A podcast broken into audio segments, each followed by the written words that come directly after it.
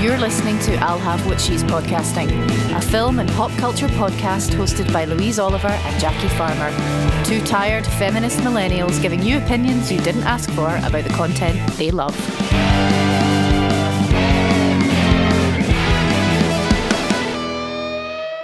Welcome to I'll Have What. Welcome to I'll Have What She's Podcasting. With the Princess Bride. What a triumph. what a triumph of, of, of cinematic storytelling. I feel like I was dreading this one a little bit hmm Why were you dreading it? because I know it's good. I Yeah. on the surface of it, it's good. And I feel like I remember it being this kind of biggish deal when we were, when we were younger. Yeah. And rewatching it, I absolutely enjoyed it. In fact, I think I appreciated it on new levels. But I don't know if I have a huge amount to say. Having said that, you know, I might just like prove myself to be a liar as we go on because I might end up cracking something open, particularly when accompanied by you, my dear fact bearing friend. You have the facts. so I'm um, it, yeah. Did I just set the bar too high there? Are you like, half baked this week. Yes. Well, we'll see. Sometimes, sometimes they come out better than I think they will. Sometimes they lie flat. But we can. That's the magic of editing. isn't it? Isn't it beautiful? Uh, Chris will make us sound like we know what we're talking about. So, wh- where are you with this then? How Mhm. did you find the rewatch? Um, I loved it. I had the privilege of watching it with my bestie, because who had never seen it before. Wait, Um, so Wait. told him that we were I'm not your bestie.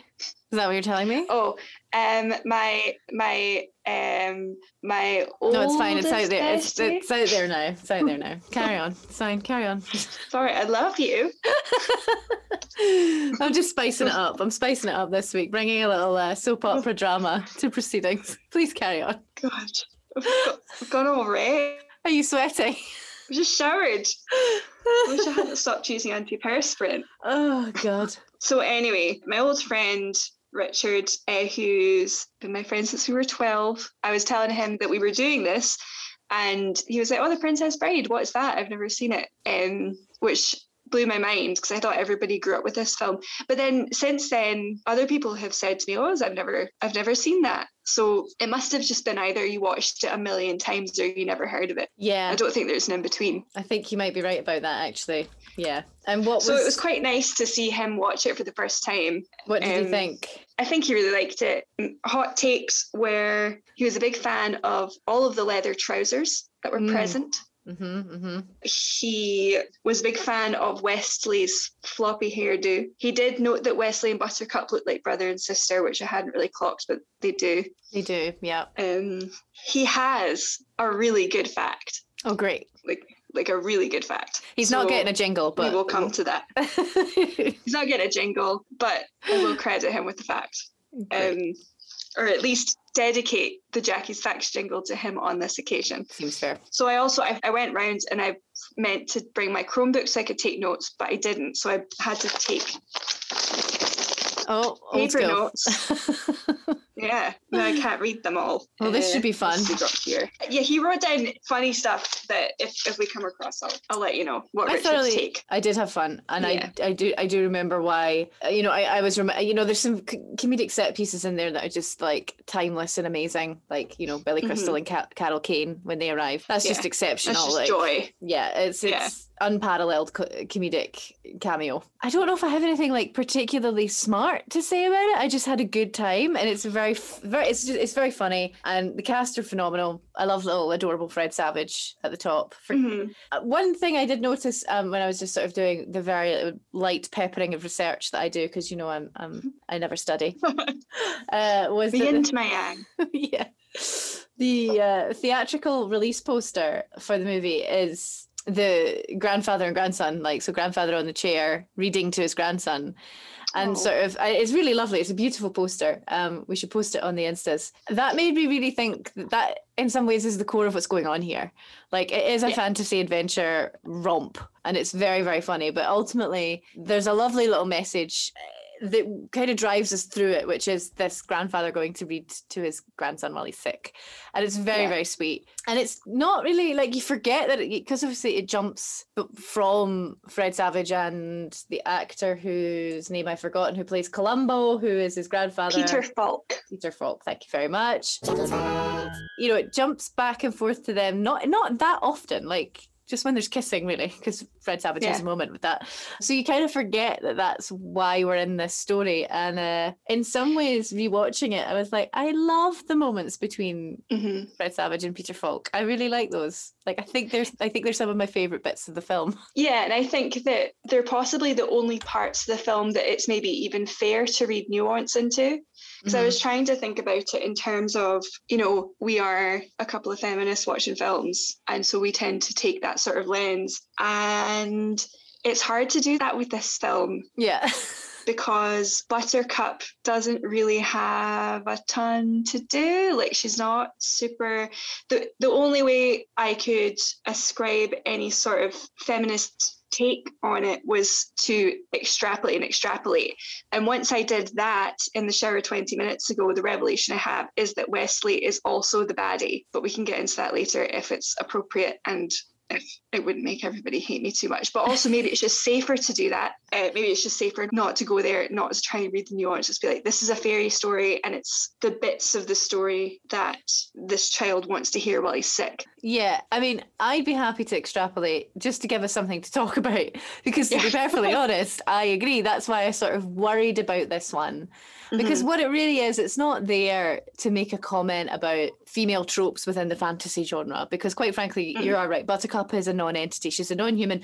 And we can talk about that because that is absolutely relevant in, in Yeah. a wider conversation about story and how we Mhm. present story to young people, particularly young men hmm but it is also more than that william goldman is sending up uh, Yeah. uh, the, the fantasy genre he's very deliberately poking fun at it and in order to do that the woman has to be kind of as vapid as buttercup is. Like hmm they're all vapid. They're all sort of with the, well, well actually with the exception of uh, Inigo Montoya to be honest they're all pretty vapid are, are broadly drawn. And i think that's sort of the point. That's where a lot of the humor Yeah. comes from yeah, Um, they have that kind of like idea about in stories from days of yore when people represented ideals as opposed to being like fleshed out three dimensional people. Like you have like a knight who represents valor, you have like a queen who represents pride, you have like a maiden Yeah. who represents purity. Like it's a lot more people who are almost like one dimensional in stories like that. So Buttercup is pretty. yeah She, no, she's not pretty. She is the most beautiful woman. She is of surpassing beauty.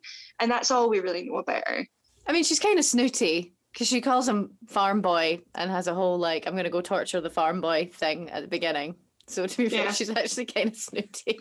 Yeah. But then again, I don't really know if that's that's entirely relevant. Um, Yeah, you know, that. the one sort of like trait that they do give her is for her to be a little bit haughty, and uh, but then I suppose that's there as again that's there to sort of elevate and heighten the the, the romance tropes and this idea of the the, Yeah. the the beautiful princess and the handsome farm boy and you know this Yeah, because she's like a she's a commoner as oh, well. oh yeah, of She's a course. So she yet. is. She is not. She's Living not on a a princess at the farm. beginning. Yeah, she's. What is like? What? How is she described? That's right. So I got I couldn't get the book from the library. I bought Cary Elwes's book off mm-hmm. Kindle, but I just drew the line at buying all the books that I ended up not having time to read them all. But Glasgow Libraries had the audiobook of The Princess Bride is read by Rob Reiner, who directed The Princess Bride for those mm-hmm. listening.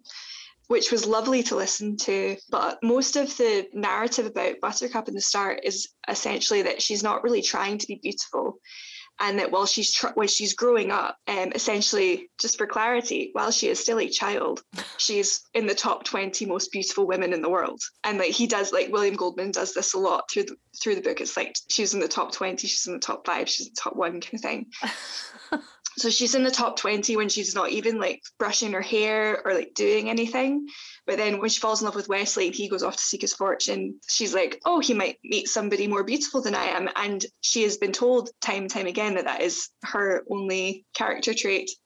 so she like starts trying and then she becomes the most beautiful woman to have lived in a century. right.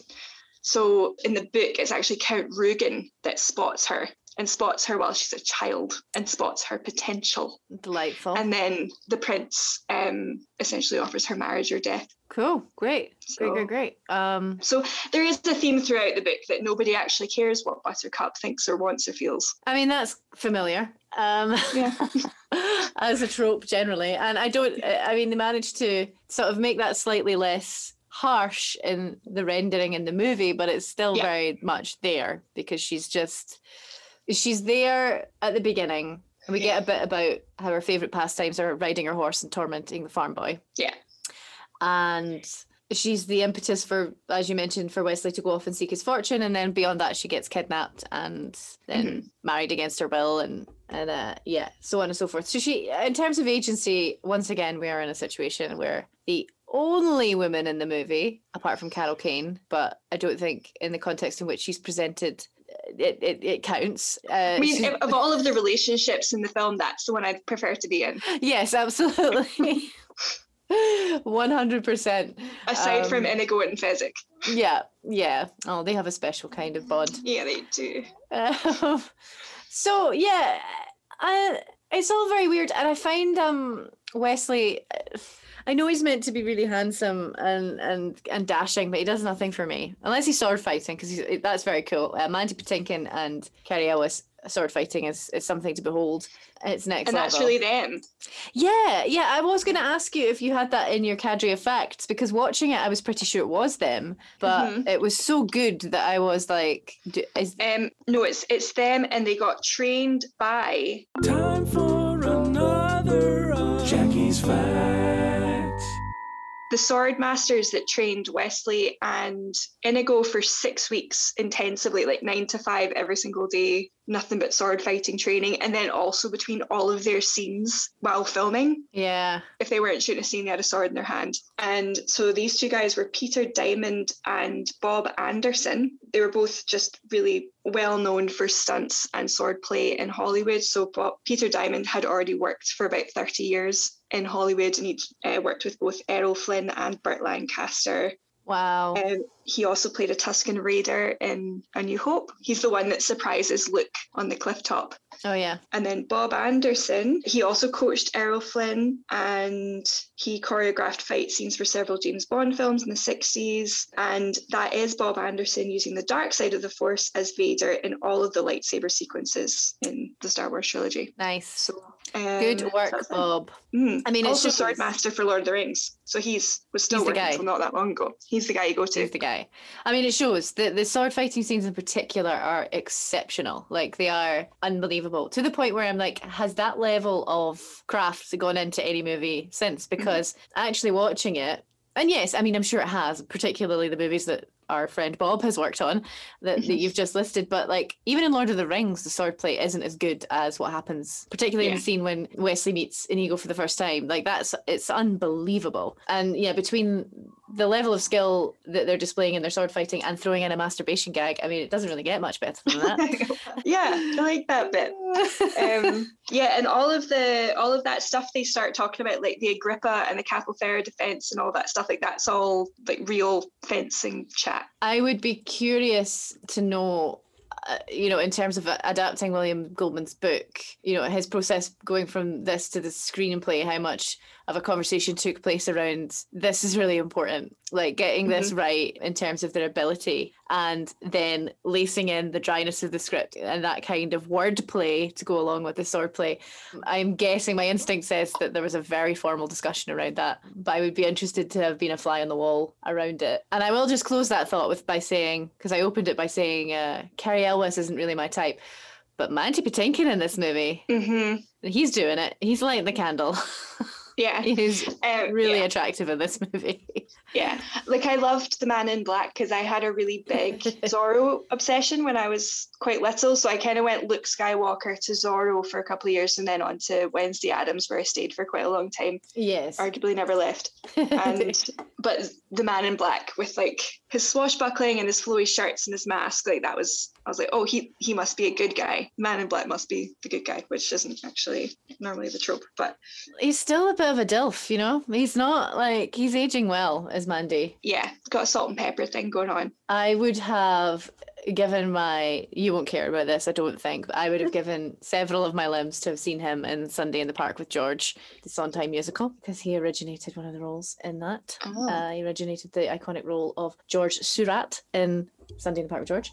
For th- that one's for any of my musical theatre buddies out there who might be listening. yes, he's a talented, talented man. Allegedly a little difficult to work with, apparently. oh, really? Yeah, I have nothing to add on that front other than that's what I've heard. But you know, men can be divas too. Yeah, That's fine. true. So where does that bring us? I feel like We're kind of all over like the place. Yeah, I think we are a little bit all over the place. We haven't Um, really started yet. Shall we get yeah, started? Let's actually started. start. Yeah. Um, I think the fir- the first scene is sweet, and I think it sets us up for what happens at the beginning. We've got Fred Savage sick in his bed, playing Mhm. sports on the computer, Yeah, yeah. and then his mum comes in and says his grandpa's here to see him, which he's not very pleased about. Which is Um, an interesting little thing that the script drops in. mhm. Because actually, apart from the pinching the cheek thing, because he says he'll pinch my cheek, and mum's like, maybe he won't, and then he comes in, and that's the first thing he does. But beyond Yeah. that, granddad seems kind of fun. So I'm a bit Yeah, like, it's just kind of dropped in the script that he doesn't want to see his granddad. Well, know. the whole scene makes me wonder what's been going on because the thing that the granddad says to him when he introduces the book, after he says television was called books That's a great when he line. was young, it's so good. It's a great line. Um, but he's like, I, my dad used to read this, and I used to read it to your father, and now I'm reading it to you, which makes me think, well, where is his father? Yeah, yeah. There's little nuggets of info being dropped in there that Yeah. never really um, amount to anything, which is fair enough because I don't think that's the movie. But at the same time, it is. It's giving us that for a reason. So there could be some kind of pain there, but for whatever reason, maybe it's the grandfather's only recently back in their lives or something, and they just don't really have a bond. You know how like when you're little and somebody, particularly like an older relative, wants to spend time with you, and you're just like, why? Until you figure out the thing, which is why like it's so nice having grandparents when it's like, oh, like this is what we used to do together, yeah. and then that becomes your thing, and then that's that's your bond. hmm So it's kind of setting up that. And I was thinking about what you're saying about this is the part, this is the story in the film that opens itself up the most to nuance. And I think a lot of it is about how boys learn about love and how okay it is to be emotional from their father figures hmm hmm because we start off the film with the I think he's just credited as the grandson being really reluctant to hear anything about the romance. He's like, "Oh, is this a kissing book? Where's Yeah. the sports?" And then in the end, he comes round, and I wondered how much of that is through like I don't know, maybe this is me being too much, but like maybe it's starting to bond with his grandpa and seeing that this is okay to be something that to be interested in if you're a boy. Yeah. Yeah, that's lovely. I think that's a great offer because it is it, there's that sly knowingness to grandpa all the way through which is like yeah, you don't want the kissing, but you'll want the kissing later. And the uh and the bit where he kind of skips past it and and Fred Savage is like, "Oh no, no, wait, wait, wait you, you skipped a bit." It's like, "Yeah, but I thought you didn't like that. It's kissing. Yeah. You don't like it." So like, there's that sly knowingness from Grandpa that he's like, "I'm here to read you this traditional story that was read to me because it's better than TV, and here and you will you will learn why as you get older." Um, Yeah. So yeah, that's absolutely there. I think it is there because Yeah. what what is it? What is that story within the story therefore, other than that? Really, Mhm. it is. It is telling us something. Yeah. And also that it's, I suppose, like it's maybe something bad has happened. And sometimes it's nice to be in a position where you can tell children the story that is just made up of the bits that they want to hear because you can't always do that in real life. Mm-hmm.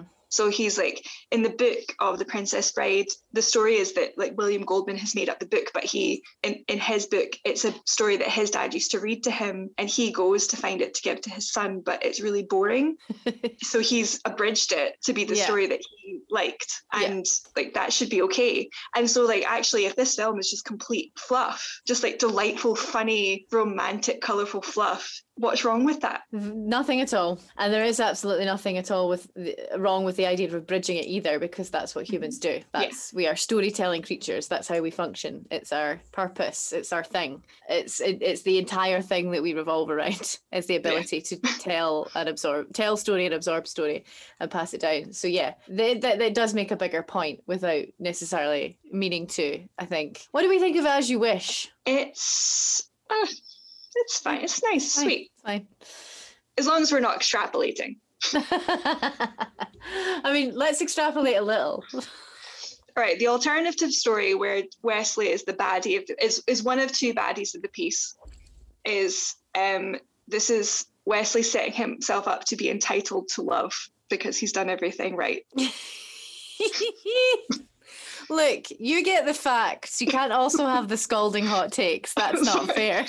And I don't want this to be the case. I think it's just like it's a nice story and let's just like and stop ruining it, Jackie. Let's ruin it, Jackie. That's the fun bit. If I was ruining it, that's what I'd start with. I'm glad you're ruining it, and I'm sorry to set you up to ruin it because that's um pretty much where I'm at with it. and I also there's something that bothers me about As You Wish because what I think it does is it gives boys what they believe is romantic, but is actually an excuse for not articulating their feelings. That being cryptic is is sexy when actually it's just stupid. Use Yeah. your words, people. Communicate. so I'm I'm then, gonna yeah. I'm gonna offer that too. That's my scalding hot take. The nice way to look at this is that Wesley's love language is acts of service. Mm, my God, Jackie, you did study. I feel like I'm the one in the lecture at uni who's like, who's rolled in like 10 minutes late, slightly hungover, and is like leaning over going, Did you do the reading? Can I see your notes? I feel like I'm that person on this particular uh, recording. Um, always in my notes, Louise. Thanks, babe. All very romantic. The rising music. I have to go. Uh, I fear I'll never see you again. Of course you will. But what if something Mhm. happens to you? Hear this now. I will always come for you. hmm All very lovely. Um, yes. And I sort of enjoy the line, "This is true love. You think it happens every day." I kind of like that line. I think that's Yeah.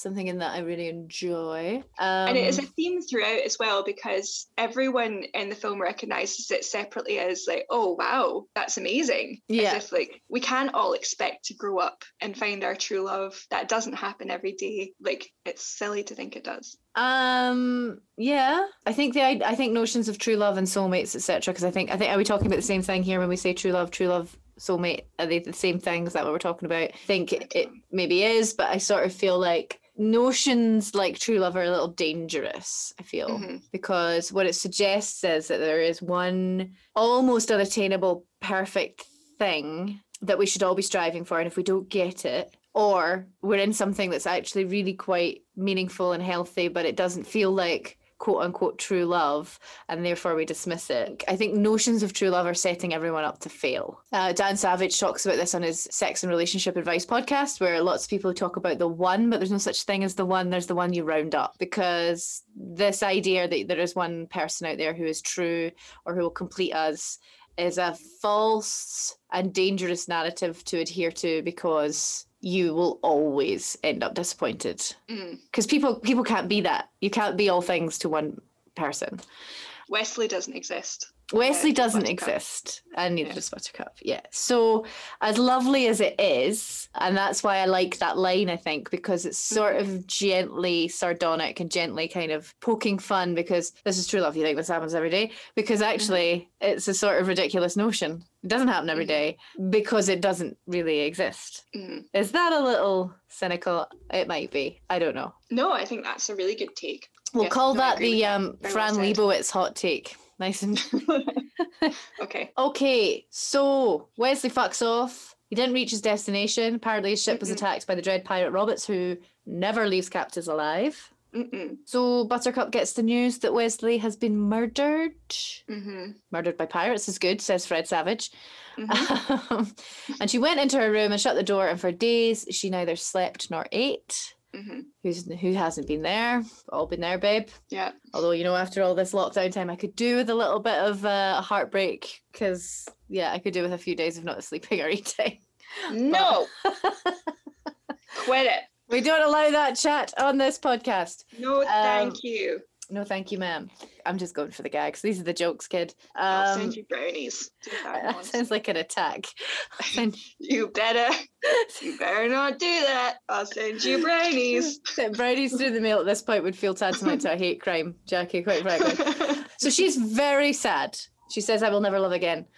In the script, it says in parent, parent, I thought you were shaping it a love heart. that was just for you. I was, and nobody was supposed to see it. It was just me doing that to you. Parentheticals. Am I saying that right? Yeah. Sorry. Very tight. in the script, in parentheticals, it says no emotion at all in her voice. I will never love again. Again, been there, done that. We've all felt that. High, Yes. hi- like hard relate to Buttercup in this moment. Uh, So note, note the guilt and trauma which could potentially be used to manipulate her later on. Let's let's wait and see. yes, let's. I mean, that couldn't possibly happen. We're not going to guilt trip a woman around how she felt about her own trauma. We're not going to do that. Extrapolating, Louise. We're not extrapolating. not extrapolating. But it is worthy at this point to note that Buttercup does, in fact, believe that the only person she will ever love in her entire life has been murdered by a pirate. So, what we're supposed to read from the script is that she's closing herself off and choosing to mm-hmm. just allow what needs to happen to her happen to her, but she's going to move through life an emotionless shell of a woman. Mhm. That's how we're reading that, or how I'm reading that. She then is persuaded to become engaged to Prince Humperdinck, Prince Humperdinck, yeah. Mm-hmm. played by Chris Sarandon, ex-husband of Susan. Susan, yeah, she kept the name because it, it sounds real good. Mm-hmm. It's a good actor's uh, good actor's name, Susan Sarandon. Yes. It's excellent. Uh, ran Um, on with the name and the career. yeah. well, you gotta, yeah, you know, maybe that was that was part of the the whole the whole agreement. That's the settlement. That was the settlement. also, the voice, the acting voice of Jack Skellington in Oh, The Nightmare Before. Christmas. Yeah. Oh, I hear that now. Mm-hmm. Mm-hmm. Yeah. You're not the only one with a few facts up her Okay. sleeve. Okay. Blowing your mind with more. Louise's facts. If you could set fire to those takes, I'm gonna whip out a fact or two. Right. Um, well, we don't have to pigeonhole ourselves. No. We can be anything that we want to be. We I'm are supportive of your independent uh, women Mhm. with minds and thoughts. Mm-hmm. So yes, he is the acting, not singing voice, because the singing voice, as I'm sure everyone who's listening to this knows, is Danny Elfman. From the well-known band Oingo Boingo Boingo. boingo. There will be a pop quiz at the end of once we hit 10 episodes, ladies and gentlemen, there will be a pop quiz. So I hope you're paying attention. So Prince Humperdinck and another handsome man is uh, Chris Sarandon. S- Sarandon. Mhm. Yeah, he's very 80s handsome. Mm-hmm. He's very like a, a Ted Danson slash Tom Selleck slash Steve Guttenberg type of handsome, if you like that kind of thing. Oh, Ted Danson and, and, and Tom Selleck. Now those are two men. Those are just two men, full stop. Of like the the thing that men should be. I feel Ted Yeah. Danson and Tom Selleck represent. That was a side note. so yes, uh, now they do this weird thing, and I think it it must be a deliberate choice to just display status. But Prince Humperdinck is up on his little balcony and he's like, Mhm. I will marry blah, blah, blah, blah, blah. He's doing his little announcement. And then the camera cuts down into the crowd hmm and she comes through a like a an archway or or something. And the first time this happens, it didn't strike me as weird because I thought, okay, she's not technically married into the like because I thought, right, I, I thought should she not be up there with him in a world that is normal? She'd be up there with him. Um, and then it happens again when she's married to him. She has to come. Well, technically, technically that's a dream sequence, but we'll get there. And I wonder if it's a very deliberate choice to just sort of like display status. It probably is. Maybe I'm being I think really it is. like overly granular here. I probably am. Let's move on. I think it is. I think Humperdinck, I think we can quite safely say that Humperdinck is pretty narcissistic. Yeah. And he is marrying her because uh, it's, it's explained a little bit more in the book, but he is marrying her because he needs an heir and his dad's not well. He all he's actually interested in, which isn't explicitly said in the film, but actually comes through in absolutely every single thing he does is that he's a man of war and he just wants to fight wars. And there's a cool thing that's left out of the book where he has a zoo of death, which is five levels of the most deadly animals that he just like pops in and wrestles. Great. Um, so Zoo of Death. Yeah. So when he's interrupted to be told that his father isn't well, uh, he's at that point wrestling with an orangutan. I mean, these are the men you want to avoid. Yeah. You go home with a guy for the first time after a couple of dates, he has a zoo of death. It's definitely something. It's a red flag. You, it's definitely a something you want to avoid. Yeah. Also sounds like a really good name for a metal band. Yes. Yes. So those are my thoughts. Agreed. those are my deeply academic thoughts. So that that is interesting stuff that isn't really there in the film. He's kind No. of just he's he's just a bit meh in the film. Yeah. So he's essentially Buttercup is there because she's so beautiful and Count Rugen has discovered this when she was a child and is like, oh, I know, I know who you should marry. It's this girl. She's the most beautiful woman, now the most beautiful woman in the world. Back then it was just potential, which is still icky as fuck. But that's what we have. So again, it's Buttercup is beautiful and that's all she is required to be. Cool, cool story. Um, Sorry. I hope that no, no, no. That's not. You don't need to apologize. William Goldman maybe needs to apologize. I Yeah. was wondering if William Goldman was aware of how deeply creepy that was, and that was why he was doing it. Presumably, he was. Presumably that. yeah, because it's like we're not supposed to like Yeah. Humpy or or Count Rugen. No, he's he's mining that for for some dark humor, I assume. Yeah. And from what I know of William Goldman's writing, having um, read his book Adventures in the Screen Trade, hi- uh, his memoir Adventures in the Screen Trade is excellent, and uh, yeah, from what I understand of the man from reading that, I am fairly hopeful and slightly certain that that would have been Satyr. yeah, Satyr. So Buttercup, she's marrying Humperdinck. She goes for a ride. She does because it's the only thing that makes her happy. She's alone in the middle of nowhere, no one around, uh, which women don't do for reasons we're all aware, because Yes. things like this happen. Well, things like this, worse things and real things happen. But she comes upon three men a small man, a medium man, and a very, very large man. It's a little triggering this scene because actually it is a little. It's just used so casually in Yeah. story, but actually being alone in a wood, whether you're horse riding to get away from your awful husband, or I don't know. Skipping off to see grandma. It's used so casually because the people who write that casually into stories don't generally have it in their head why that would be like women are shouting at the screen that would never happen or being Yeah. like run the other way if you encounter three strange men in a wood like Yeah, just, If she is there and she has a horse and they are horseless, she is not pulling over her horse. she is not pulling over no she is going to keep galloping on the only way that she would and again she talks to them very like like it's no big thing and she's very polite to them. And the only way that that would ever happen is if she found herself in a situation where, where she could not pass on she couldn't keep going and had to talk to them and therefore she'd be de-escalating any potential situation that could cause her harm. Again sorry everyone who's listening to this who wanted a light-hearted discussion about the princess bride but we really cannot let this pass. ourselves. yeah they cannot let this pass without note. We are aware it's a fairy story however well lots of women die in fairy stories too so let's Yes, just this is this is one of the least realistic things that happens of all of the unrealistic things that happen in this film. Absolutely.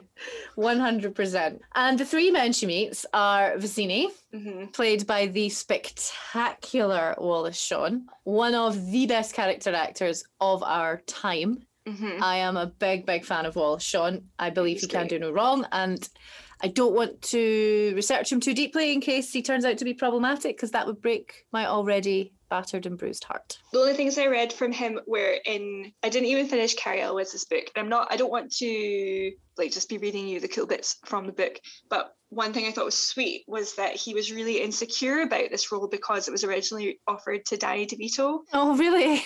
Yeah, and it was, it was offered to Danny DeVito and then to Richard Dreyfuss, both of whom turned it down. And his agent told him that. So he was constantly convinced that he was going to get fired and that he wasn't doing a good job. And he was really, um, he was really self-conscious of the fact that he's playing a, a Sicilian, but he's not a Sicilian, and he wasn't doing a Sicilian accent. And Rob Reiner had to be like, in this world, Sicilians talk like you, so you're doing exactly a Sicilian accent. This isn't real. Oh, bless his little heart. Why did his agent tell him that? I don't know. Oh God. You know, agents can be really toxic. They, uh, Yeah. you know, you hear terrible stories about agents I mean, why would yeah? Why would why would you tell why would you tell your client that? That's just that's just not going to get a great performance out of anyone now, is it? No, just mean, just mean. Yeah. It doesn't sound like he's a big ego. and he's just he's just fantastic. He is absolutely fantastic in everything he does.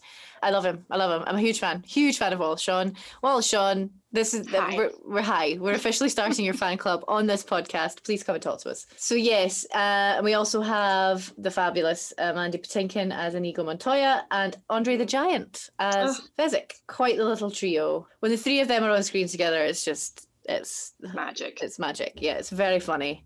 It's great stuff. I don't love it when Fezzik like does a Vulcan death grip or whatever it is he does on on Buttercup and, and she passes out. It's, Nah.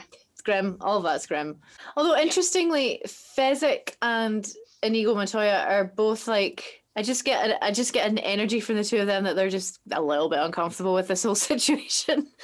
Yeah, so like Fezzik says at some point, um, it just doesn't seem right killing an innocent girl, and Vizzini just tells him to shut shut the fuck up, basically, because they're when they're putting her on the boat to get away, they both kind of are just clearly not into the violence of it. So the idea when they are capturing her is that she has to be found murdered in Guilder, which is across the way, so that Across the people sea. think the pe- across the this- sea, so the people of Florin think she's been murdered Yeah. by Guilder, and then there can be a war. yes, it's across the Um, sea and a sworn enemy of Florin, apparently. Okay. So Inigo and Fezzik aren't really into it. I can't remember what Inigo says, but he also says something that's just like, I'm not really into this. I can't remember what he says. And then Vizzini basically just reminds them both where he found them and that he can just put them right back there Yeah. if he wants to. So Fezzik was unemployed in Greenland and Yeah. um, so the way it's delivered is just no there's no other way to deliver that line. I know. I feel like I put it in my notes because it was like unemployed in Greenland. It was Yeah. just like unemployed really in Greenland. yeah, it's just like it's it's phenomenal. And he's yeah, and he's so horrible to them both. And Inigo was a drunk. Yeah, slobbering drunk, you couldn't buy brandy. Yeah. And you, friendless, brainless, helpless, hopeless. And he also calls him at some point a hippopotamic landmass. So just like some good old fashioned fat shaming just to top off all the top off all the negging. Which upsets Fezzik, but then very nicely we get a little bit of taste of the bromance with the rhyming. So Fezzik's all sad and Inigo comes up to him and says, Oh, he's what does he say? I think it's that Vizzini he can fuss. Yeah, that's right. And Fezzik is like, fuss, fuss. I think he likes to scream at us. And then Yeah. it's like this little cute and he cheers him up. Yeah. And, he, and Inigo tells him you've got a great gift for rhyme. And then they keep going. Yes, yes, some of the time. Yeah. so good. It's super cute. It's really good. And then we get this weird scene where with, with the eels, the screaming eels. I mean, I know it's I know it's why it's there. It's just kind of like it's just it's just I don't know. The scene's the whole scene's a bit mad. And then uh, Buttercup is dead brave and jumps into the eel infested waters. hmm And the eels, the shrieking eels, they're quite terrifying.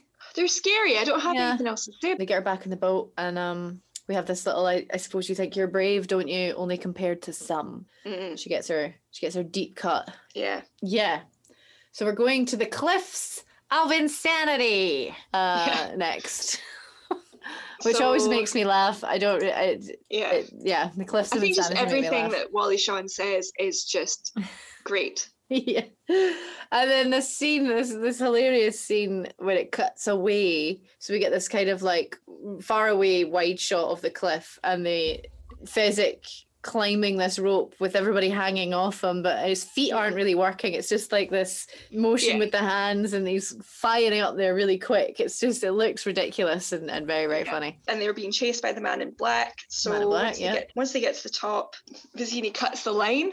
Mhm. Um, the man in black is still hanging on. So Vizzini buggers off with Fezzik and Buttercup, and the man in black has not fallen to his death off the side of the cliff. He is hanging on. Yes, so we established a little bit of rapport with them because we learned that they're both men of honor because Inigo manages to persuade the man in black to accept his help by swearing on the life of his, or swearing on the sword of his father, the soul of his father. I think it's the sword of his father, isn't it? Yeah. Because he has this fancy. Because he has this he has this fancy sword. He Sword, so- yeah, Comes up, Inigo also lets him rest. yeah. It's all Um, very nice. It's all very um respectful. It's all very nice and respectful, but also we know that Inigo doesn't want it to be too easy because he said to Vizzini that he's going to use his left hand because if he uses his right, it'll be over too quickly. Mm-hmm. Mm-hmm. Take from that what you will.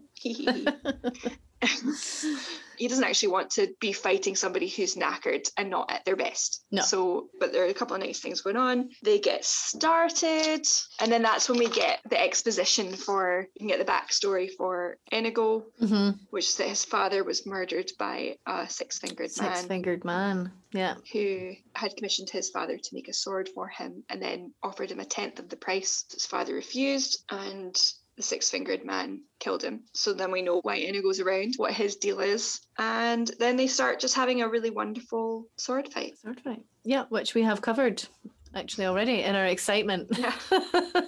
Yeah. uh, our acknowledgement and excitement of just how good this sword fight is. We covered it at the top of the podcast. Yeah, that's Um, great. It's super good. And they're back and forth while they do it is great. They're very sweet to each other without, like, throughout the whole thing. And then I think we get a sort of sequence of defeating people that um Man in Black, who we know as Wesley, but the audience, if you're viewing Yeah. for the first time at this point, will not know as Wesley. Um, he's just the Man in Black. We're very disrespectful of spoilers on this podcast.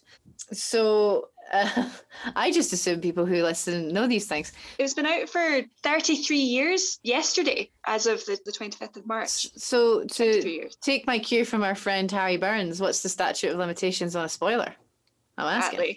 Exactly. Exactly. so yeah, we get uh, a series of like defeats. So Man Black slash Wesley, he doesn't finish off Inigo. He respects him too much, so he just knocks him out, and off he fucks and catches up with Fezzik and Vizzini. Yeah, and Mm. Vizzini thinks this is inconceivable.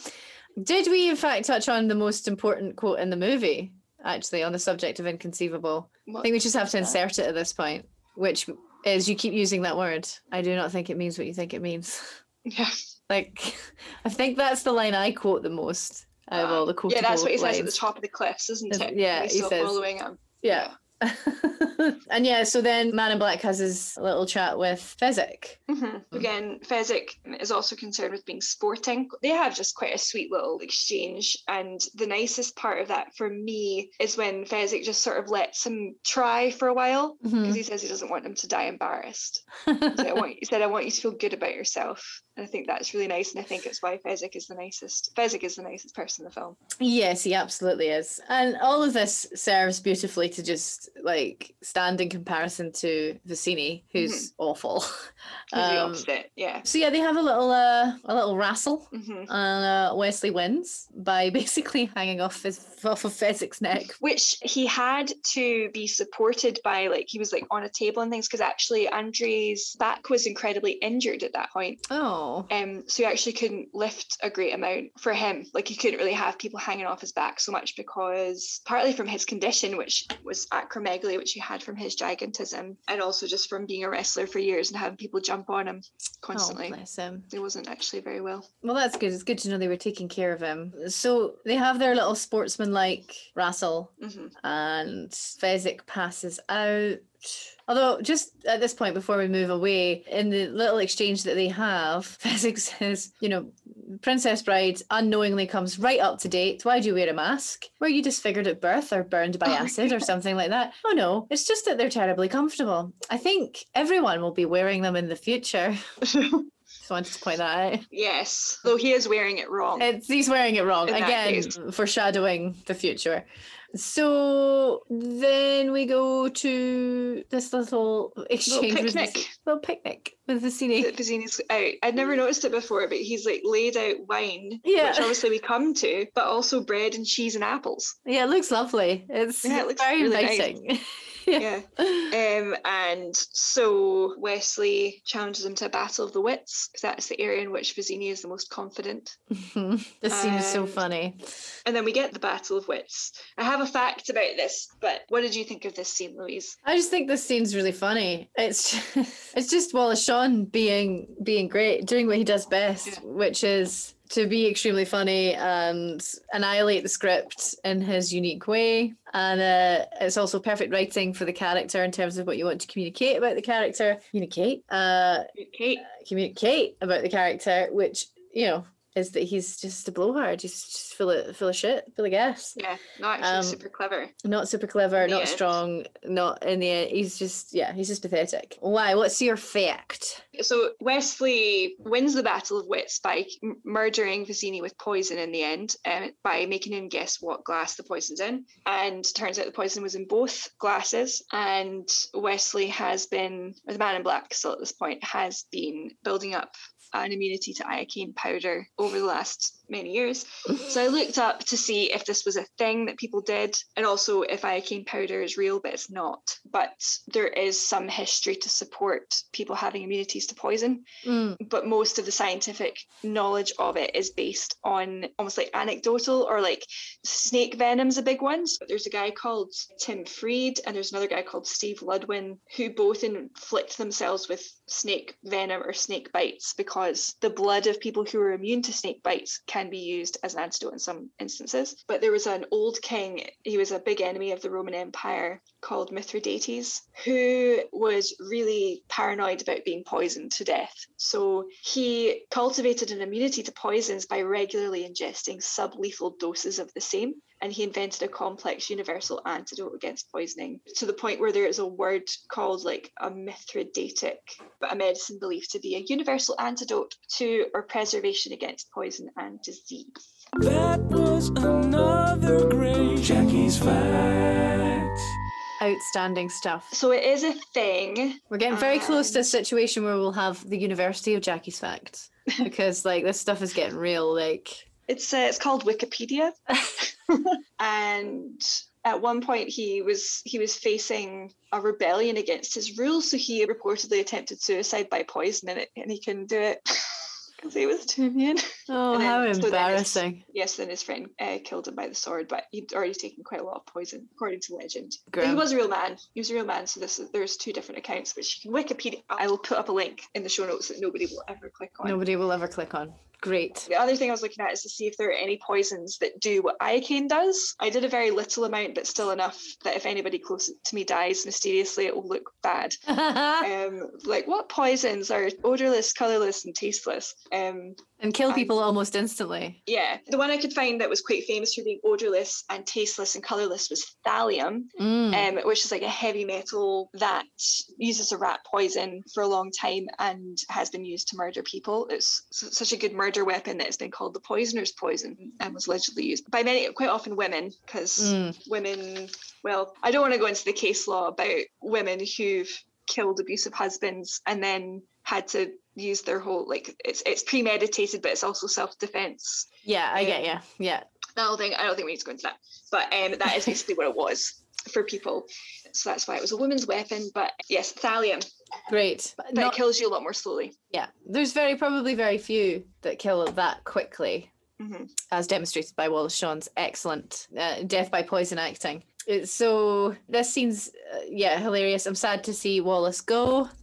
Yeah, That's him. That's him for the movie. yeah. For somebody who's only in like three scenes, He he makes such a mark, doesn't he? Like it's one of those ones where I forget that actually we lose him as early as we do because I'm like in my head you're you're in this all the way through, or maybe I just Yeah. stop. Maybe I just lose interest after you die. Like that's literally like I don't think he has a single line that isn't quotable. yeah. He's yeah. He's one of the most memorable things about this movie. It's great. Yeah, he's Um, no filler.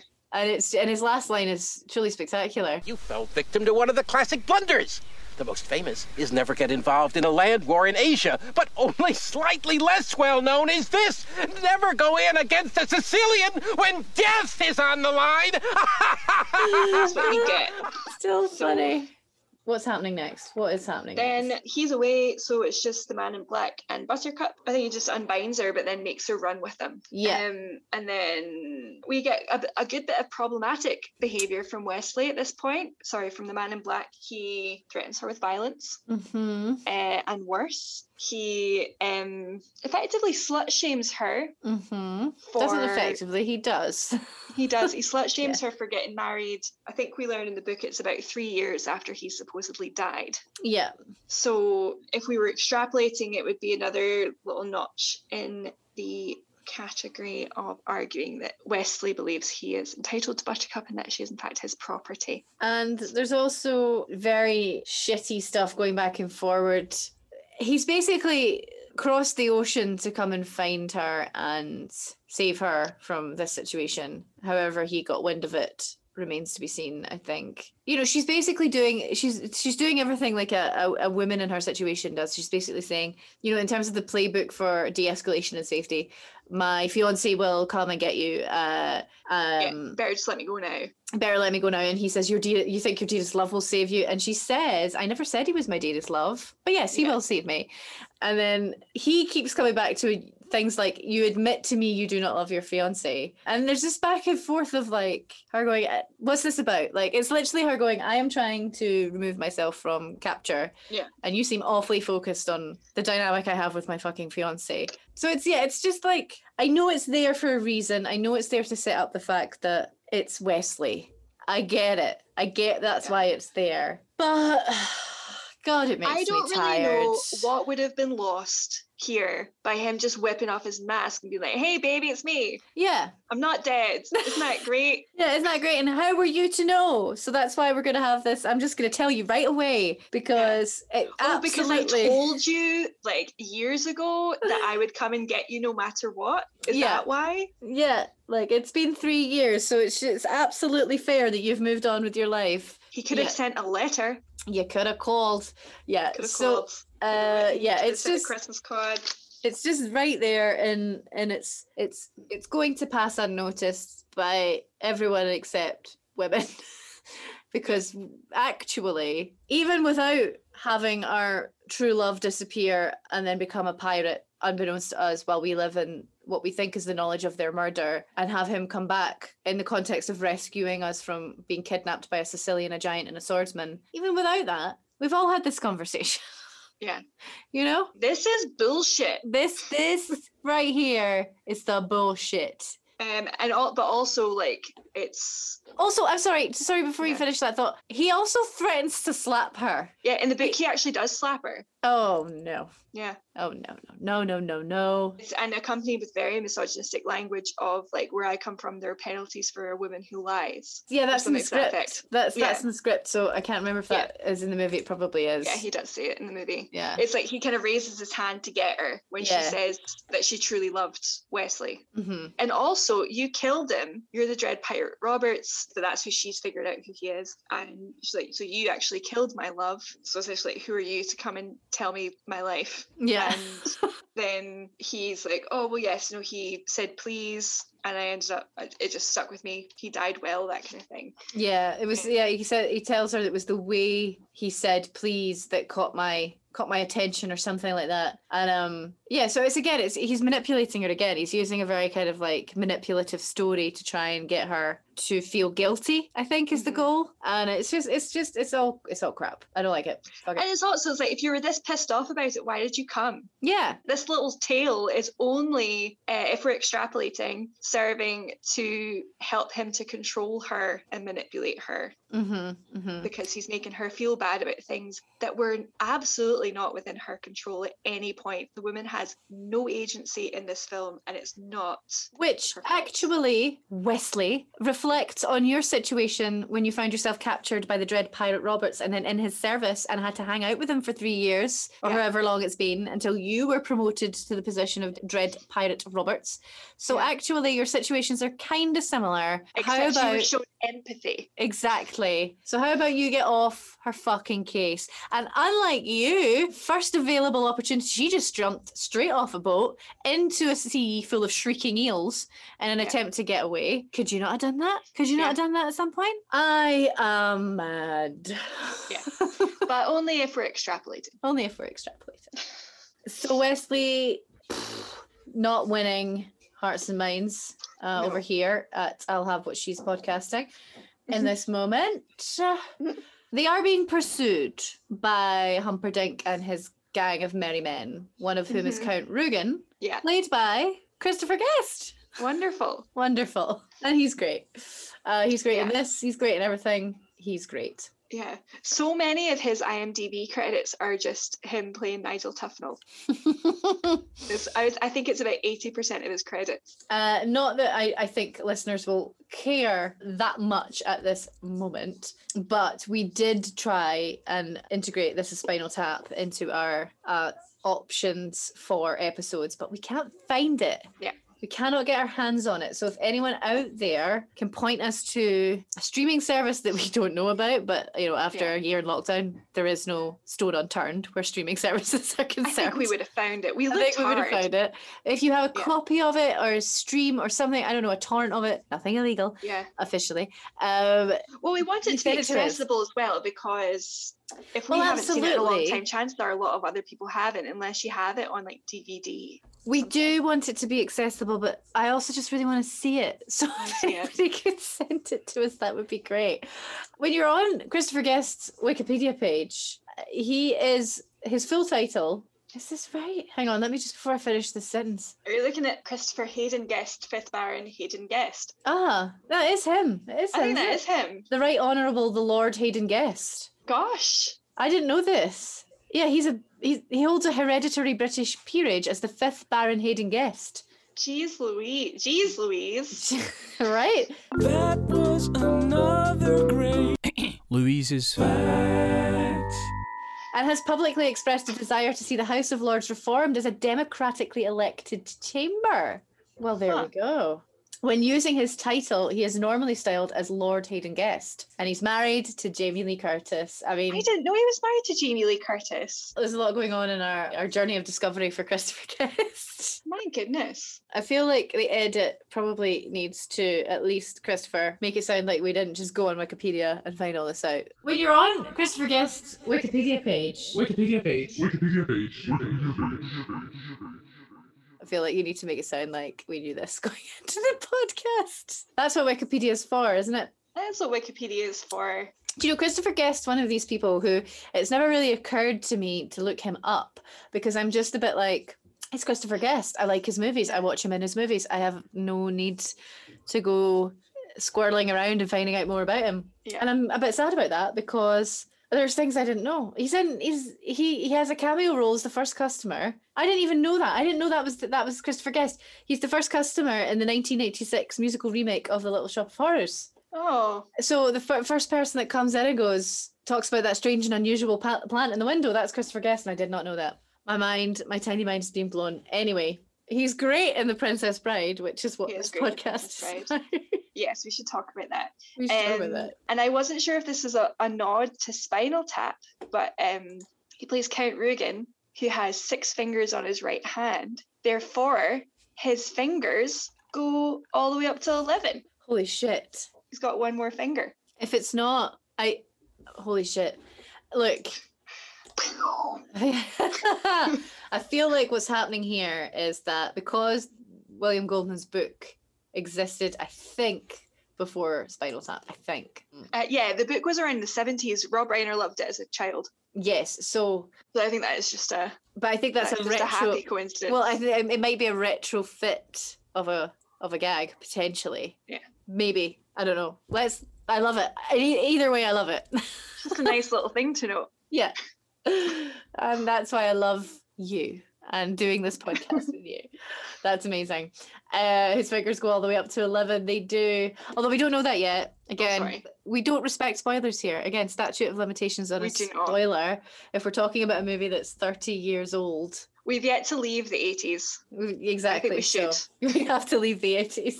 I don't want to get pigeonholed as a nostalgia podcast. Do you know what? I don't But is it already too late? I don't care.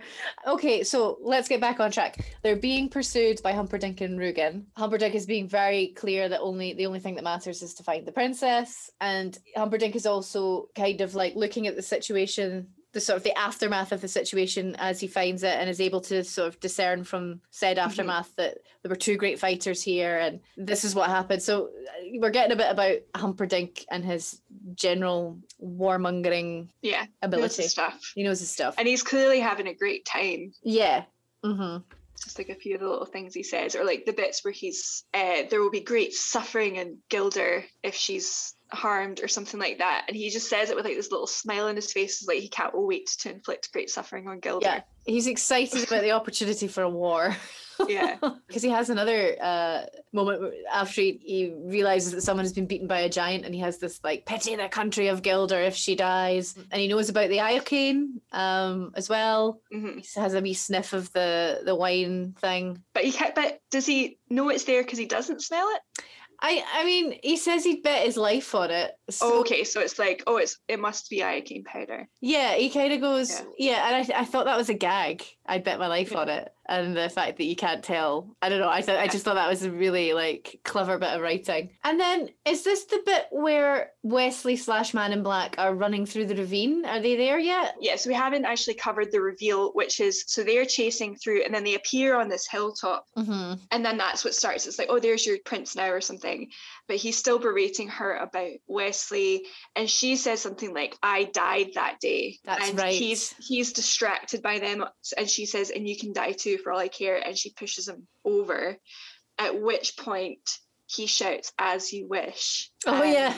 she realizes it's Wesley, and she jumps after him. Yeah, and this is the bit where it's so hilariously jarring for me hmm. this moment watching it as an adult because as a kid I probably didn't care but as an adult watching it I'm like everything between them has been so serious and Buttercup has Yeah. done nothing comedic up until this point No. so when she pushes him down the hill and he starts rolling down and goes as you wish and she immediately realizes it's him Yeah. And she throws herself down as well and they have this ridiculously overlong tumbling down the side Yeah. of the ravine thing it's so ludicrous and so funny but very jarring because we haven't yet seen buttercup be funny so it's just even in the context of a movie that is very funny it feels odd it feels like mm-hmm. a different kind of humor suddenly it's almost kind of Mel Brooksy. yeah, it's it's a- uh, it's a bit from another movie with Yeah. another set of characters suddenly inserted, and it's it feels like a moment to me anyway. It feels like a moment that in any other circumstance might have made it onto the cutting room floor, but Yeah. they just uh, for whatever reason didn't need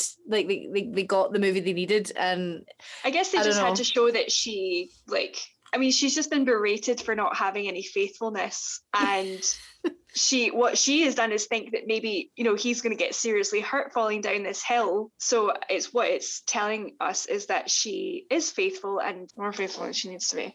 But um, she isn't any of these things because she jumps into like certain injury possible death after him. Jump it's like a leap of faith yes, to him. And I get all that, except tonally it doesn't it quite bit- sit right with me. Yeah. yeah, so then they go into the fire swamp and it's like they wouldn't it's I mean it's it's Wesley's version of going into the asteroid field Yeah, that Han Solo does, because who'd be crazy enough to follow you into the asteroid field? Um, because has ever survived it. So she's saying we'll never come out alive, and he says you're only saying that because nobody ever has. yeah. Um, The fire swamp scene, apart from it looking quite good, I find it really dull. I find the fire swamp scene quite boring.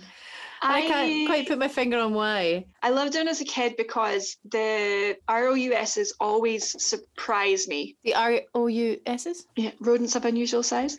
Oh, okay. Yeah. they always surprise and terrify me. And I used to play a game every time I watched it where the bit where Buttercup unwittingly steps into the lightning sand. hmm I used to hold my breath and see if I would have survived the lightning sand. The lightning sand, that's adorable. and it's really hard. If I was trying to be easy on myself, I would start when Wesley. So I could I could usually do it if when Wesley jumps in, I can hold my breath for that long. I've never held my breath for as long as Buttercup, and I don't think she gets credit enough for that. Well, I mean, that's pretty much the story of Buttercup's life, really, at the moment, isn't Yeah. it? Yeah, she it even a- have the sinist lungs to, bank on. Yeah, it's good and exciting from that point of view. Feels very never-ending story, very Jim Henson. The Mm-hmm. Yeah. rodents of unusual size are brilliant. They look great. Guys in guys in rat suits that actually don't necessarily look as shitty as guys in rat suits have any right. As, as they could, yeah. yeah, as they do. It looks a lot worse. And then we come out to the other side and we get Christopher Guest. Hmm And Prince Humpy was there. So at that point, they're just gonna like, there's not really any point there that they can possibly expect to survive. But Wesley is quite happy to try. But Buttercup interjects and says, "If you, I'll go with you if you promise not to hurt him and promise to get him back to his ship." Yeah, this is great. This is a lovely moment where we see Buttercup displaying uh, an act of sacrifice, an act of de escalation, negotiation. She very quickly sums up and assesses the situation and arrives quickly at a decision that she believes will result in the best outcome, Yeah, the least amount of Um, harm. the least amount of harm. Yeah. And that's why I thought. more and more to Wesley than to herself because Yeah. she's surviving either way. Yeah, exactly. So it's uh again a, a mark of her personality in terms of what she's prepared to give up, what she believes in. Yeah, she doesn't need to neg anyone. No, But anyway, I feel like I'm getting madder. Uh so I'm sorry, I didn't mean to ruin it. I am, you know what, when I see these things, I'm like, I'm happy to ruin Once it you for start you. to unpack it, and it's Yeah. and but it's, it's it's one of these things that's fine, and it's something that I've learned from listeners as well. Like if you ever want a masterclass feminist deep dive of a film, go to the highlights on Clementine Ford's Instagram page because she picks films and she n- nettles right down into the nitty gritty of like what is this film saying, who wrote this, so what's their message, like what is this man's message through this woman's mouth, kind of thing. And she does arguably ruin it. For some some things she doesn't ruin. Top, top gun comes out really well. Um a league of their own comes out really well. There are a few films that just come out fantastically well. Working girl does not fare well. Yes, I um, remember you telling no- me about that. yeah but at no point is she saying you can't watch and love these films. It's kind of like just be aware sometimes Yeah. that the way that filmmaking is is teaching you things Absolutely. And I think and like, like it's okay to think about the agendas of the people who are presenting you with art 100% full marks. Yes, two snaps for you. Because that's absolutely right. And um I feel I feel my attitude on it is I have arrived at a point in my life where I look at these things through a lens that I did not have for most of my young adult and older adult life as a woman moving through the world. And I'm glad I have it now. I'm relieved I have it now because I feel Yeah. like having it now allows me to not put myself in situations that I unwittingly put myself in before or uh-huh. not put myself in but ended up in because I didn't have the vocabulary or the toolkit to prevent myself from being in them. And I will still love this movie and still watch this Yeah. movie and celebrate this movie, but I am glad now that I can see the things that I didn't see before. and also you know mm. just some quite often women are faced with choices that are not perfect choices Sometimes women are faced with impossible choices. Yeah. Often women are faced with impossible choices. Yeah. And of course, her negotiation is not honoured, no it's a double cross which is always the case. um yes so Uh, humperdinck tells count rugen th- uh, to put wesley into the pit of despair the Pit of Despair featuring Mel Smith. Really, like, is this random? I, I don't know if this is random. It feels random to me, but only because my knowledge of Mel Smith is very rooted in British television comedy. So, yeah so this was shot in england so Yeah. there must have been it was we had these smaller parts so what english actors are about that we could get so peter cook's in it later as well yeah, yeah. um and Cary Elwes yes. maybe maybe he knew who was who but who knows but yeah i like that his introduction scene Where am I? The bit of despair. Don't even think. Don't even think about trying to escape. It's so good. it's so good Yeah, Mel Smith is the jailer. The well, the albino, I think he's referred to. But I, I've got Yeah, him down as a jailer in my notes. I think jailer is the more correct term that we should be using. Yeah, for sure, because he's just Mel Smith in some uh, some In a makeup. wig. Yeah, and Yeah. a blonde wig. Yeah. Uh, So, well, Wesley's tied up in the pit of despair to be tortured by the machine. Mhm. Uh, whatever the machine does, I don't think it ever really becomes that apparent. Sucks the life out of you, allegedly. Yeah. Um, Buttercup is sad and wandering around the corridors of Florin Castle Yeah. in her very pretty blue dress. She's just mooning around. With her very downplayed suicidal ideation. Yes. It comes up again later as a gag. I feel there's a she has a Princess Diana moment later on when she's talking to Are you talking about after they're married when she's talking to the king? and she's talking And about she she's going to go to like, because I, I shan't be seeing you again because I'll be killing myself. yeah she's in, yeah she's going to yeah she's going to her room to kill herself yeah and he um doesn't care. because she's because she gave him a kiss. That's what it is. She she has a she has a very deadpan channeling Princess Di moment where she's like, "You've always been so kind to me. I won't be seeing you again since I'm killing myself when we get to the honeymoon suite." That's her that's her Princess Diana moment. Thank you. And it's so deadpan. But you're right. That's much later. That's post the wedding. So the suicide ideation comes in a lot earlier than that. And it's uh Because Oh, she's great. mooning about and she comes in she says to Humperdinck, if you say I must marry you, I'll be dead by morning. Which he says, right, fine. Wesley probably doesn't want you anymore, but we can send a letter to him, send my four fastest ships in four directions, and we'll see if he wants to come back with you, and that's fine. mhm. Um, but if not, please consider me an alternative to suicide. So we see her kind of, yeah, mooning about the palace. And then we see a scene where she is being presented by then King Humperdinck as his queen. Uh, it's the mirror of the scene at the start, isn't it? Yeah. it? Yes. There's the whole thing with the peasant going, boo, boo. Yeah. And she's, yeah, she's dreaming of basically what she's dreaming about is she's kind of slut shaming herself in her own dream head in a way. yeah, because she's been so guilted. Yeah. So she's, like, uh, the things that the beggar lady is saying to her, she's saying to herself, like, yeah. boo Um, to the queen of slime. boo to the queen Boo of to the queen of slime. yeah, and boo to the queen of slime, which is just, it's just Oh no, awful. bow to, bow to the queen of slime, sarcastically. Yeah, it's just awful. And um, And then yeah, and then Fred Savage gets upset because she says no, she's supposed to marry Wesley because he deserves it. She That's right. That. I've put the words into his mouth. That's right. Um, because my issue with that moment was no, sorry, Fred Savage, let me fix it for you. What you Uh-huh. meant to say was she shouldn't have to marry Humperdinck because she's been robbed of all her agency. Not Yeah. she has Yeah, to marry Wesley. Yeah, because is it not something about like how much Wesley's done for her? yeah, yeah. eh, That's the thing that Fred Savage is focusing on. Yeah, like young women, all women, girls, not yet women. Yeah, yeah, yeah. If, if boys or men do things for you, you don't owe them anything.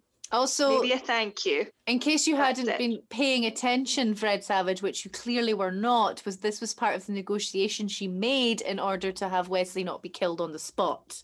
Exactly. People So- need to give the woman some credit and leave her alone. Yeah, so shut your tiny pre-pubescent annoying mouth. And then Buttercup asks the prince to bin the wedding. Yeah, so it comes out, it's a dream sequence.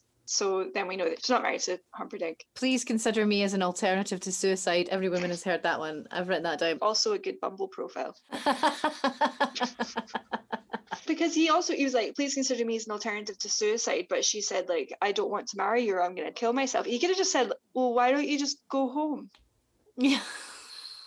I mean, all right. I'll give you a reference. You could go get get a job.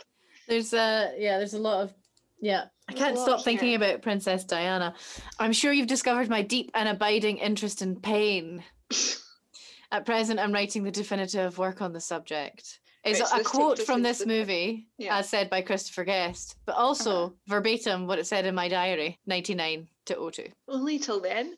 I, th- I I don't know how much I've jumped ahead, but I'm taking us a little bit ahead to uh, Christopher Guest and the machine torturing Yes. Wesley. The only thing we've missed there is just the reveal that Prince is planning to kill Buttercup on their wedding night anyway and make Yeah, it yeah. Guilder spies. I'm sure listeners by this point in our rant that has been longer than the film, you will know how we feel about that. Yeah, so I mean, yeah, if you haven't quite picked up Humperdinck is a dick, he has an alternative plan. He's obsessed with war. He has no intention of keeping Buttercup alive after he marries her. So yeah, Christopher Guest, Count Rugen is a little bit obsessed with pain. He's he's into it. Mm-hmm. And the machine in the pit of despair is uh, something that looks like it has lots of like suckers or suction cups. suction Yeah. cups, yeah, uh, on it. And I think the idea is that it sucks the life out of you. So I think at one point he says it sucks water instead of sucking water, it sucks life or something like that. Um, so he uses that. and that looks unpleasant because he's just testing it out on the first setting, the lowest setting. this being our first try, I'll use the lowest setting, another excerpt from my diary. A little bit later. Um, so they find Wesley in the pit of despair and they think he's dead, or I think he is so they- dead. Is he? Is he dead? Dead. I mean, he's kind of dead-ish, quite dead. So he- they think he's dead. There's like he's dead, but Inigo has the idea of like, well, maybe we can buy a miracle because Fezzik has a little bit of brute squad money that he can spend. So they turn up at Miracle Max's. It's really, in so many ways, the only reason to watch this movie. if you watch no other scene in this movie, watch this scene. Watch this one, yeah. So Miracle Max is played by Billy Crystal, hmm good friend of Rob Reiner. It's it's a great scene. There's so much of it. I watch it and think how much of this was, was Oh. pure Billy Crystal. Apparently, it was like very ad libbed to the point Yeah. where like Rob Reiner sometimes couldn't be on the set because he was laughing too hard. yeah. and it was uh, Mandy Patinkin's only injury from the film because he was trying so hard not to laugh that he broke a rib. Apparently, yeah. because apparently he was just he was just going off on one. I would love to see those outtakes. Oh my god, it must have been a nightmare. It must have been an absolute nightmare to try and get through. Because Like looking the at bit where like Inigo's lying and saying when he says something like, "Well, what? So why should I take this? Like, why should I work for so little money?" And Inigo was like, "Oh, his like wife is blind, blah blah blah." But you can see in his face that he is. It works because you know he's lying, and and Max knows he's lying, but it's also like he is not keeping a straight face in that when he says that. Yeah, and like looking at the script, the only thing that's really in here are the beats that need to drive the actual scene forward. What's on the page here is literally just like I imagine it's a very similar situation to what Disney had on their hands when they were recording Robin Williams for The Genie in Aladdin. Uh huh. Because my understanding of that was that it was just like, just tell him what he needs to do. Just tell him what he needs to get across to get us to the next scene. And then other than that, Yeah. just let him fly. Yeah, as long as you Um, include in however long this takes, like ah ah and ah, yeah. we'll cut it. Which is what Chris Um, does for us. Yeah, we and we are obviously as funny and talented as Billy Crystal and Robin Williams. Easily. We are the. Billy Crystal and Robin Williams of female podcasting. I mean, that's that's what I've been told. That's anyway. what I've been told by you. yeah. As long as we've not set the bar too high for us. No, ourselves. no, no. Entirely achievable. Entirely achievable. Um, I'm Did just you know gonna... that actually, given that last last week was comic relief, did you know that it was Billy Crystal and Robin Williams and I think Whoopi Goldberg that invented comic relief? No, I didn't know that. That was a little nugget I came across. I wasn't even planning on bringing that up today. But there's just a little bonus fact for you. Better than Google, it's Jackie's Facts. Oh, and another one, speaking of Whoopi Goldberg, Time for another of Jackie's Facts. I also read somewhere that she, sorry, this is a non sequitur in terms of Mir- Miracle Max, but um, Whoopi Goldberg apparently campaigned for the part of Buttercup. Really? Mhm. That's interesting. That would have been a completely different movie. Yeah, yeah. Probably a better movie, frankly. I think it would have been a completely different, but yeah, probably better.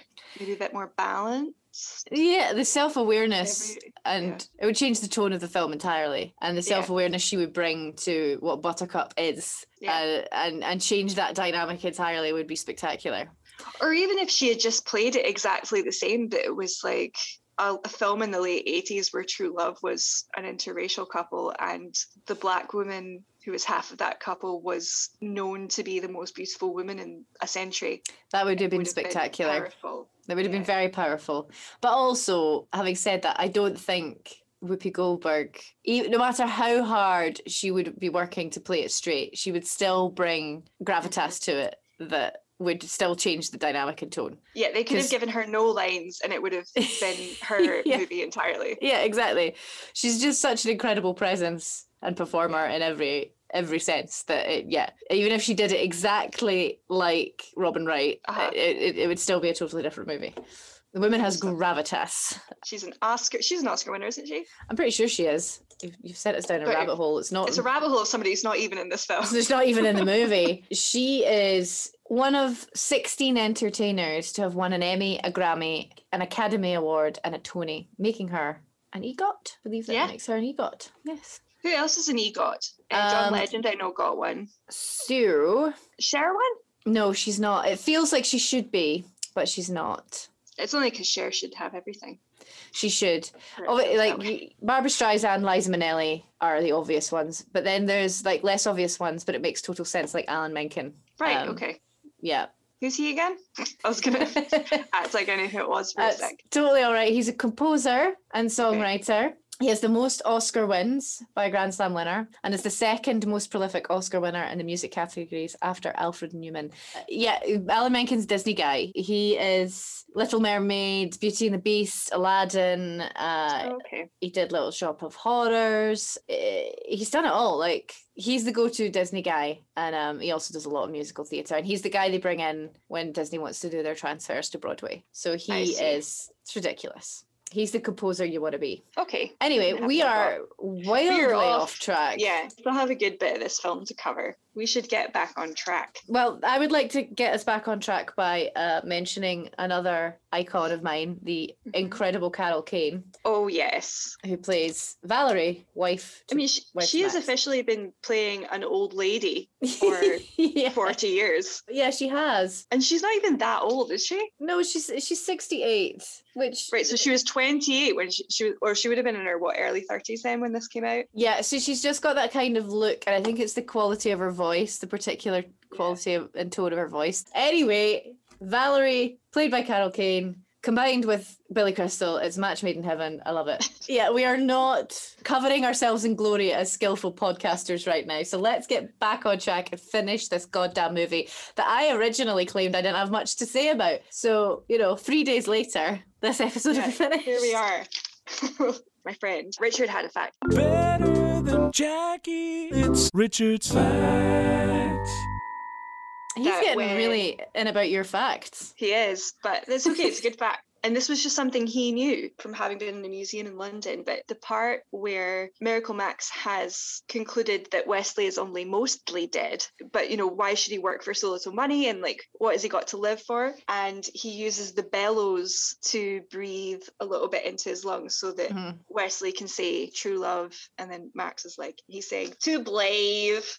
And that's not obviously what he's saying. But um, Richard was like, oh, there was bellows. There was like a bellows fact. And then he looked it up. And, you know, in olden days, they used to keep bellows like dotted along the Thames so that if people Ah. fell in, they would be dragged out and they people used the bellows to bring them back to life Yes. that led him on to the further fact of the use of the bellows, which was in the late 1700s for people who were otherwise presumed dead. It was a generally practiced medical procedure to blow smoke up people's rectums using a bellows to try and resuscitate them, which was largely ineffective, but it is where the phrase blowing smoke up your ass comes from. Outstanding. Yeah. Outstanding. Maybe Richard uh, could be a sort of a remote sorry. fact correspondent. Yeah. He's our medical correspondent. He's a he's a doctor. He's, a doctor. doctor. Um, Thank you, Richard. That's an excellent fact. almost immediately following that was them actually giving Wesley the resurrection pill. He wakes up quite quickly and they have to persuade him at first they're not his enemies. But he can't like uh he can't walk. He can only waggle his head, I think. Fezzik is being very encouraging and Wesley smacks him down. I just don't really like it when people are unkind to Fezzik. No, because he's he is very gentle and lovely, and I feel like Fezzik's got a very high emotional IQ. He's very tuned into how people feel, and he wants Yeah. people to be okay and comfortable. Yeah, he So treats I- people the way he would like to be treated. Yeah, so I'm with you. I feel like anyone being cruel or unkind to Fezzik's just not going to fly around these No, parts. even if you've had a bad day, Mm-mm. even if you've had a bad day, there's no call to be mean to Fezzik. And you know what? If you've had a bad day, Fezzik is the first one to recognise that and, and check in, I feel. Exactly. He was just trying to be encouraging. Mhm. Yeah, no time for that. Wesley. No, thank you, Wesley. We're glad that you can only move your head. So they head to the outer wall of the castle and have a little uh, skeg of the sitch. And there are hundreds of brutes visible outside the Mhm. castle. Plenty, plenty of brute. Uh, 60 men. 60 to be exact, yes. Which is not manageable in their current state, as they have a discussion about. Yeah. At this point, all we know about the plan is it involves a wheelbarrow and a Holocaust cloak. And it turns out Fezzik has one because it was lying around Miracle Max's house and it fits so nice he said he could keep it. Oh, what is a what is a Holocaust cloak? I mean, I feel like I- I might be kind of I Is it I've what is it exactly what it sounds like? is the idea maybe that it's a cloak somebody can wear and be set on fire and not be burned? According to a Reddit thread I have found, it's a cloak made of a fairly thick, mostly non-flammable fabric. Okay. So they set Fezzik on fire, but he, it doesn't hurt him because he's wearing a Holocaust cloak. Yeah. So the Holocaust cloak is part of the plan to sort of pretend to be the Dread Pirate Roberts to get into Yeah. the castle. Yeah, but I don't think we know that yet. So when we leave them making the plan, it's just like, oh, they have a wheelbarrow and a Holocaust cloak, wherever that is, and can't wait to see what you come up with. Yeah. And then we skip to wedding. Yes, with another spectacular cameo from Peter Cook. Yes. Marriage. Oh, it's such an iconic scene. it gets me every time. that bit was like a it was a joy to watch Richard watch that part because it's like just to see somebody who didn't know that was coming was just lovely. This might just be known. I can't. I don't know if he's even like his character. Well, let me see where. I think it- he's just called the impressive the clergyman. impressive clergyman. Yeah. so he, it's just like it's just funny all around. And then yeah, so we get Humperdinck saying, "I killed him myself," and Buttercup is doing that thing that she does so well, which is to just stare someone down and give them Yeah. give them hell with her words, which is Evils. Then why is the fear behind your eyes? Um, Yes. Great stuff. So everything's kind of kicking off in the castle. The boys get the key from Yellin, hmm who initially pretends he has no key, but then they instruct Fezzik to rip off his arms, and then suddenly he has the key. Oh, you mean this key? Yeah.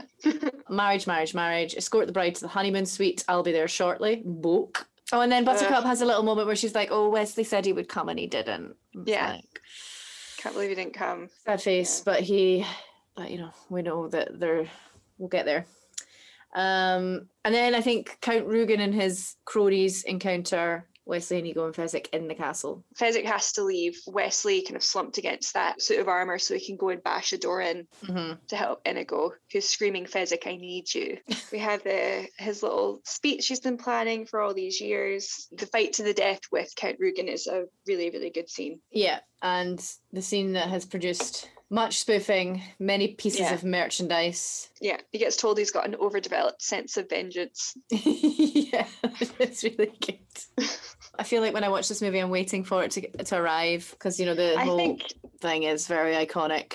yeah, for me it's it's the dramatic peak of the film Yeah, is Inigo's journey coming to an end with vengeance and Count Rugen figuring out who he is and trying to double cross him, like that dagger to the gut when he comes down the stairs, just so brutal. and I Yeah, just- suppose the only thing it lacks for me is it is a sort of subplot in the Mhm. movie that's a little tiny bit underdeveloped. Other than it's there to give Inigo a motivation, and it is there's there's a perhaps a missed opportunity to have something that carries more weight to happen between these two fantastic actors. Mm. But again, it's not really that kind of movie. Yeah. You know, to give it, you know, to to like give a subplot like this much time. It's not really the point of the movie. yeah, it's essentially it's not really the main. You know, he is not the princess bride, so it's not really his story. But then I do just feel like he is the character as much as like Wesley and Buttercup are true love. I think like Inigo is the most. It's the most we know about anyone. I think. Yeah, you're right, actually. He's the only one with a history. hmm Apart from, I mean, to a certain degree, Wesley and Buttercup have a history, but it's it's only the tiny little bit we were presented with to sort of kick the story off that they Yeah. met when they were both working on a farm or she was hanging around the farm and he was working on the farm. Um, so yeah, he's the only one with any backstory and and real motivation beyond hmm the the the big headline banner of true love. There's something more interesting to be explored there in a in a different movie. Yeah, just an idea. Just an idea.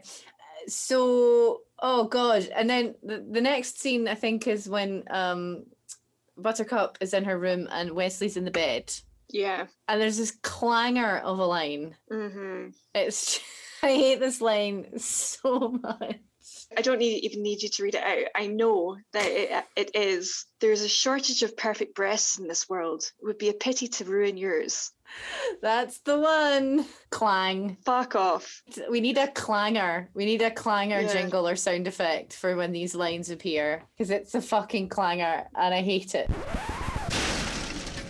I absolutely hate it. It's the kind of thing that creepy guy that you dated would say to your friends because he thinks he's being charming. but Yeah. But he, he's really not. And it's the kind of thing that might be funny after you've been going out for a couple of years. And no, it's never funny. you're- no? Just no. I'm not I'm not gonna let you do it, Jackie. I'm not gonna let you No. justify it. No, I don't know why I'm trying to justify it. Just okay. No, I see where you were going with it. Like if it was said between you and the person that you're dating behind If closed like, doors. And it, and it's not while you're like about to actually commit suicide because of your broken heart. It's not Yeah. time for jokes, Wesley. No, actually, no. I'm taking it too seriously. I'm just being a dick now. Uh, it's it's just a shit thing to say. It's it's just it's a shit line. Do you know what I mean? Because I see what you're saying. Like if it was a jokey thing, like if your boyfriend said something jokey about your tits in the in the privacy of your own home, that's one thing. But in the context of a movie, Yeah. it's just a clanger. It's a clanger. Yeah. I'm not saying it's overtly problematic or anything like that. It's just a clanger of a line, and it's. Yeah. It's just not that funny, and it's just kind of cheesy and kind of blech, and I don't like it. I don't like it. No, sir, I don't like it. Yeah. That line can fuck off. And then there's yeah, she she gets excited about seeing him and she runs over to him and she's I, I find it hard to get excited about this scene. yeah. I mean, there's more. There's there's some other um Yeah. clangers in there. She's like she says, Wesley, will you ever forgive me? And he says, What hideous sin have you committed recently? Yeah. Which is just like I know. I, I assume know. he is joking at that point, but you can't Yeah, just he- gaslight her about like you can't just slut shame her the entire film and then be like, "What, darling? You didn't do anything. Your fault that she feels this way." I have no doubt that it's meant to be funny. He's joking with her. I know that's what it is, but it just feels it feels like what he's saying is I, I'm still of the mindset that, that the thing we argued about before is a thing you did wrong. Anyway, uh, she's trying to justify herself, uh, and that's all fine uh, because he's like, it didn't happen because we sort of skipped the I do part. hmm And then Humperdinck's in the room suddenly, Yeah. and we get him. I'm just. Can you take over from here? I'm just like, oh, whatever. Men and. Right. So yeah, then he comes in and Wesley's like, I don't know, they're gonna fight to the death, and then Wesley's like, no, to the pain. And then the pain is the prince is like, oh, okay, I'll bite. What's the pain? And then it's all about how he's gonna chop off his hands and his eyes and his nose, but not his ears, so that he can hear the shriek of every child who weeps upon his hideousness or something. And it's very dark. yeah. So that scares him enough. And we don't think Wesley can stand, but he just manages to stand. And that's the last little push to get Humperdinck to sit down, where Buttercup ties him up. Mhm. At this point in the book, it's worth noting that Buttercup is just a little bit slow off the mark at this point, and uh, Wesley reminds her that she is the property of Dread Pirate Roberts and she will do what she's told. Great. I think it was wise to remove that line. The Yes, film. the somebody smart edited that out. There's a great insult in this actually that's worth remembering should you ever need it. You miserable vomitous mass. Oh, That's a good one.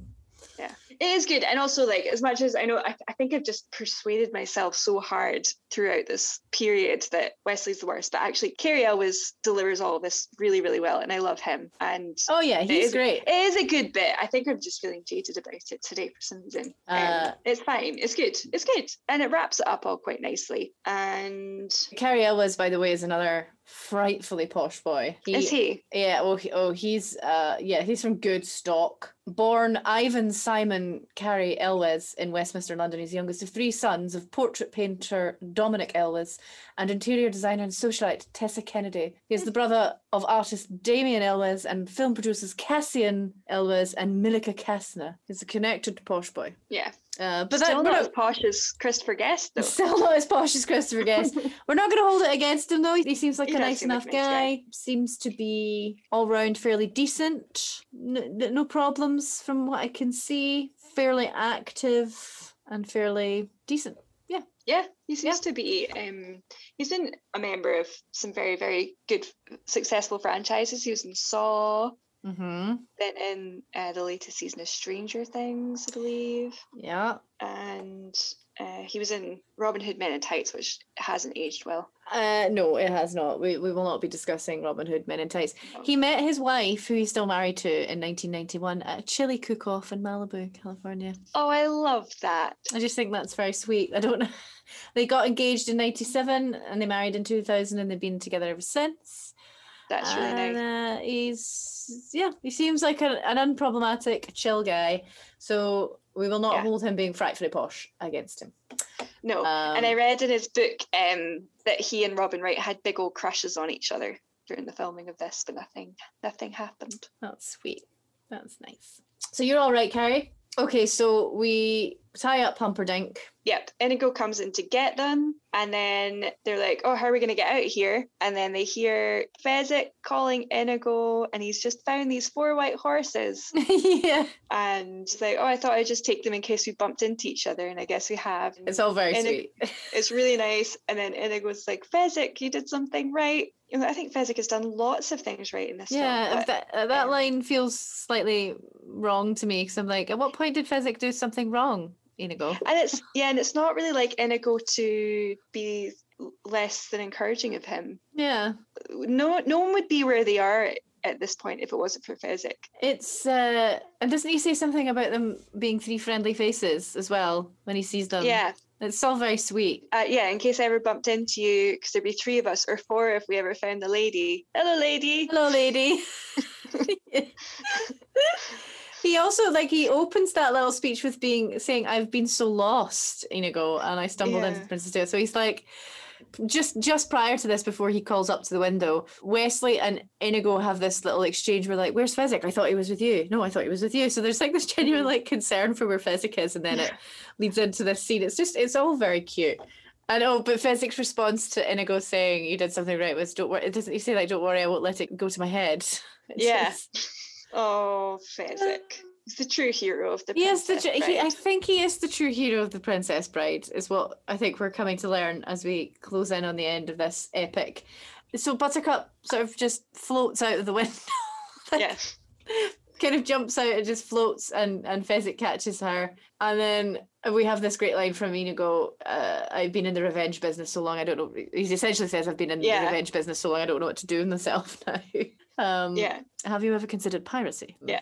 and so then they jump out the window but we don't really see if Fezzik catches them they just jump out the window and Yeah, I think it. I think they just jump right onto their horses or something. yeah, that's in my head. It, the scene plays out that way.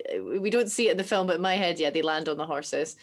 Yeah. And they ride off into the night. And then we get Grandad coming back in and voiceover. And on their right to freedom, a wave of adoration swept over Buttercup. And she reached for Wesley. And as he reached for her, and dot, dot, dot, Yeah. because grandfather's not going to give him the kissing scene. Yeah. but he kind of wants the kissing scene Kind of wants it. He wants He the kind of wants closure. Yeah. yeah. he doesn't mind so much. He don't mind so Doesn't much mind no more. much, um, which is lovely. And then he wants his grandpa to come back tomorrow and read it again to him. And his grandfather says, "As you wish." Yes, Um, it's so cute. And I think also just the discomfort that you hear of with men, particularly of an older generation, saying "I love you." hmm So there's a sweetness behind that because we know what "as you wish" means. Yeah, it's yeah, it's very poignant. Just worth noting. Yeah, It's definitely worth noting. And that's kind of it. that's it. So we have this beautiful little moment between the old man and his grandson. hmm And that's what the film's about. And that's it. That's Princess Bride. I didn't mean to be such a negative Nancy about the the love story, but it's just worth knowing that those elements are there. I think it's, It's okay. still, I still love it. I want it on the record that I still love this film, Mhm. and I do still think it's really romantic. Yeah, it's like I would also like it stated on the record that I still think this is an absolute banger. And Yes. it's wonderful. It's funny and it's exciting and it's a very fantastic swashbuckling adventure story for both adult and child alike. It's great. Yeah. Yeah, there's Um, something in it that it's like it's got all of like the adventure and action and like funny bits, like physical humor in it that can grab you when you're tiny, like when you're five or six. But then I think this is why it's such an enduring film because there's so many like funny little moments that you can watch it every year, your whole life, and then Yeah. suddenly you'll get different jokes. Oh yeah, for sure. And you know, we unpacked some gendered stuff as we went through where Buttercup is concerned, but really stepping back from it a little bit hmm and giving it a bit of a, a wider and kinder lens. Like Buttercup, despite the fact that she is she's going to lack agency just by virtue of the fact that throughout the history of time of, storytelling up until this point, the princess or the damsel in distress trope exists, and that's the situation we're in. But in Yeah. terms of how she handles being that trope, There's some moments of real kind of bolshy, brave, Yeah. good stuff Gumption. from yeah from Buttercup, from Yeah. jumping into eel-infested waters to standing her ground, and a willingness to sacrifice herself for what she believes in, or or not so mm-hmm. much what she believes in, but she's prepared to make difficult choices. There's been like, fuck it, I'm not your puppet, even like, Yeah. and it, it it would have been tragic if she'd. I mean, tragic if if any woman ever dies, but to have committed suicide, and that was actually what Humperdinck. That would have been fine. It would have saved him the bother. Yeah, there's a lot of uh, I, you know, drawing this parallel a little bit too heavily between her and Princess Diana, and I shouldn't because Princess Diana's situation was far more serious because she was a real person. But yeah, it's a good film. I liked it. So it feels like this would be a good moment to announce the next film Yes. because the Uh, polls were in. the polls were in so we did we decided that um for whatever reason we don't want it to be left completely up to us what film we do next so we've decided that we should have a link between every current film and the next film that we do be it a link through a member of the crew or the director or a member of the cast so we put it to twitter and gave Twitter the choice of Carol Kane in Addams Family, which I now realise was incorrect. It should have been Ad- Carol Kane and Addams Family Values. Let you away with it. Thank you. Very, very kind to me. And the other options were Robin Wright in Wonder Woman, which would have brought us a little bit further into the present because we have yet to leave the 80s. And thirdly, Wally Shawn, who plays the adorable Mr. Hall in Clueless. And that was the winner. Uh, it was. Now, I was not surprised by these results at all. I know that you want to drag us kicking and screaming into the modern day, but the people I just spoken. think it would be good for us. The people have spoken, and Wonder Woman got a measly 8.3% of the vote, followed by 41.7% for Addams Family with Carol Kane, or Addams Family Values, rather, with Carol Kane. We But just would have had to do them both. Yeah, but Clueless, Wallace Shawn, and Clueless swept it with 50%. And that did not surprise me, if I'm being No, honest. neither. I think you just have to give the people what they want. And nobody wants to leave the 80s or the 90s quite yet, because quite frankly, things go downhill. They go downhill, Jackie. People don't want to be there yet. We're not having a good time here in the 20s. No. It's not nice. so, episode six, the people have spoken, will be clueless. And then we will put it to a people's vote once again. Are we doing Twitter? Will we try an Instagram? See how that works? I think we should do both. Then how do we decide? We gather that data, we figure it out. Get those votes, we count them. That's our job. Okay. All right, people. Thank you for listening. Thank you for bearing with us as we talk through our system. the system. Thank you ever so much. Thank you for bearing with our takes and our tangents today. Mm-hmm. Casual reminder that if you want to share what you think, you could do so on Twitter by following us at She's Podcasting and using the hashtag She's Podcasting. And please feel encouraged to tell your friends if you've been enjoying any episodes in particular and give us a rate and a review because it helps people find our podcast. We like people who don't know us personally in the real world to follow and listen. It's very validating, It sure is. apparently. So uh, we hope that you enjoyed it too and that we won't end up unemployed in Greenland. So drunk we can't even buy brandy. as you wish, Jackie Farmer. As you wish. That was I'll Have What She's Podcasting. Thanks to Chris Gorman for the edit and the sound design. Follow us on Twitter and Instagram at She's Podcasting. If you liked this, you might also enjoy our sister podcast, Persistent and Nasty, which is all about amplifying marginalised voices in film and theatre. Thanks for listening, and see you next time.